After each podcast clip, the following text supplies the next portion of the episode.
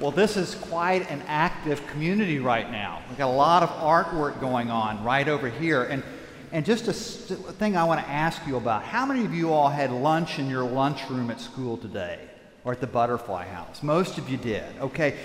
Do you eat with different people all the time or the same people?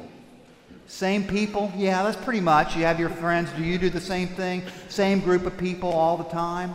Yeah, okay, okay. All right, how about you guys over here? Did you have lunch in the refectory today? Pray lunch class, good for you. All right, check that one off your list. The dean was watching. Did you eat with the same people today that you usually eat with? Oh, good class. I think we're going to talk about you all as being the truthful section. And we're not entirely sure about the rest of you, but we'll find out. Quite seriously, table fellowship, who we eat with, is right at the center of today's gospel. We have Jesus calling Matthew, the tax collector. I had a good friend who actually was a lawyer for the Internal Revenue Service, and his joke was, Hi, I'm with the IRS, I'm here to help you. you know, that was Matthew. That joke would have created a bit of laughter in ancient Jerusalem. He was at the tax booth, he was at a table. It's a table, make no mistake about it, of power. And Jesus says, Leave that table. Follow me. And something clicked. I dare say Matthew didn't have a clue where he was going. But he got up and left the seat of power and, and accumulating wealth and went with this itinerant rabbi.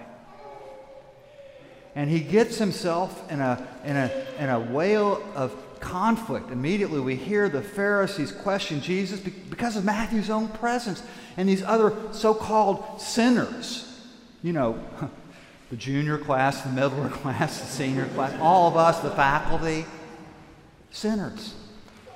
And the Pharisees are saying, Why are you eating with those folks? What you should do is you should be in this group, and they should be in that group or no group. And Jesus turns it all upside down and says, Not at my table. All are welcome. All are welcome. That is the nature of this fellowship. We do a pretty good job at moments like tonight when we break the bread of Eucharist. But what about the welcome table of Jesus every time we sit to break food, to break bread together, to make the sacred meal of community, that communion? I will confess, I got a lot of work to do there. And I think we all do. The children are probably more honest than we are. But it does start in our lunchrooms and continues to our boardrooms and to things like the refectory. Who is welcome at our table? How is our table becoming like this Jesus table? How do we live out Eucharist? Fred Craddock tells a great story. He's a great storyteller and great preacher of going to Canada for to, to do a workshop. Fred was a great teacher preaching would do workshops in different parts of the country. And he went to Canada to help the Canadians to preach better. Not that Canadians necessarily need to preach better, but I'm not saying that. Uh, but he went up there and he was told weather will be nice. It's still late fall. It'll be just fine. You don't need to, to worry about the weather. And he brought, just to be on the safe side, he's from Georgia. So he brought a windbreaker with him, just to be on the safe side. And y'all know what happened. He got there, he did his first Friday evening thing, and, and Saturday morning he woke up and looked out the window and it was white. and he put on his windbreaker and you know, went downstairs and said, Where can I get some food? And they said, Well, there's nothing here. Go down to the bus station a couple blocks away. There's a, uh, a diner there. And so he, you know, got his cap on and went a couple blocks and was freezing by the time he got there. And imagine this is the only place in open it was in Winnipeg, is where he was, and it was packed. So he sits down, finds a place to sit, and the, the waiter comes up. You know the, the fellow, you've met him before. He has got the greasy apron on, the, the, the pad. And he said, What can I bring you? And he said, Well, uh, can I have a menu? And he said, You don't need a menu. what do you have? Soup. What kind of soup? Soup. I'll have soup, says Fred. They bring him the soup, and he tastes it, and it's awful. He can always take it in. And just about that time, another person comes in looking for a seat and finally finds one near him. And he can tell as he looks at this person that the person's homeless. They got all their worldly possessions with them. And you can kind of see everybody else kind of checking this person out, trying to figure out what ha- is going to happen next. And our friend comes over, you know, remember him? He has a tablet, the greasy apron. What do you want? I just want to sit here and get warm, she says. You've all been in this moment. What happens next is he ratchets it up one step, one step, one step more. Well, you need to order something. You're not going to order something, get out. And finally, he raises his voice more and more and says, Pick up your stuff and get out of here.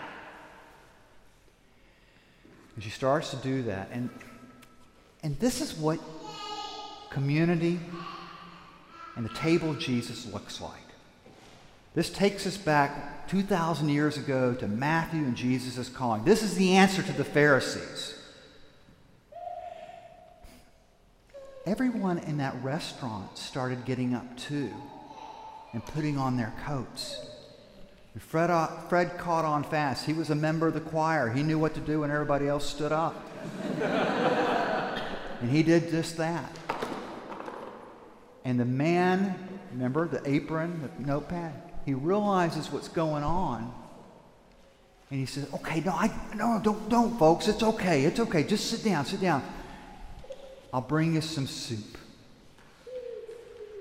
And he did. And what Fred noticed next was that he was hearing something he hadn't heard before and the silence that followed. And it was the slurping of soup. And he thought, well, they're having it, I'll try it again. And you know what? He said it tasted really pretty good then. And what he said it tasted like was it tasted like bread and wine. Dear ones, this is the gospel truth. What we do in this place, in this sanctuary, at this table, is to prepare for those tables. And so at the end of this service, when we march on and go beyond these walls to the refectory, back to our lunchrooms, into the places of dining and assembly throughout our communities, we should ask who we are having our table time with. Because Jesus is there, and it's always table time. So come to this table, and then let us, with all the saints, go from this place and do table time out there.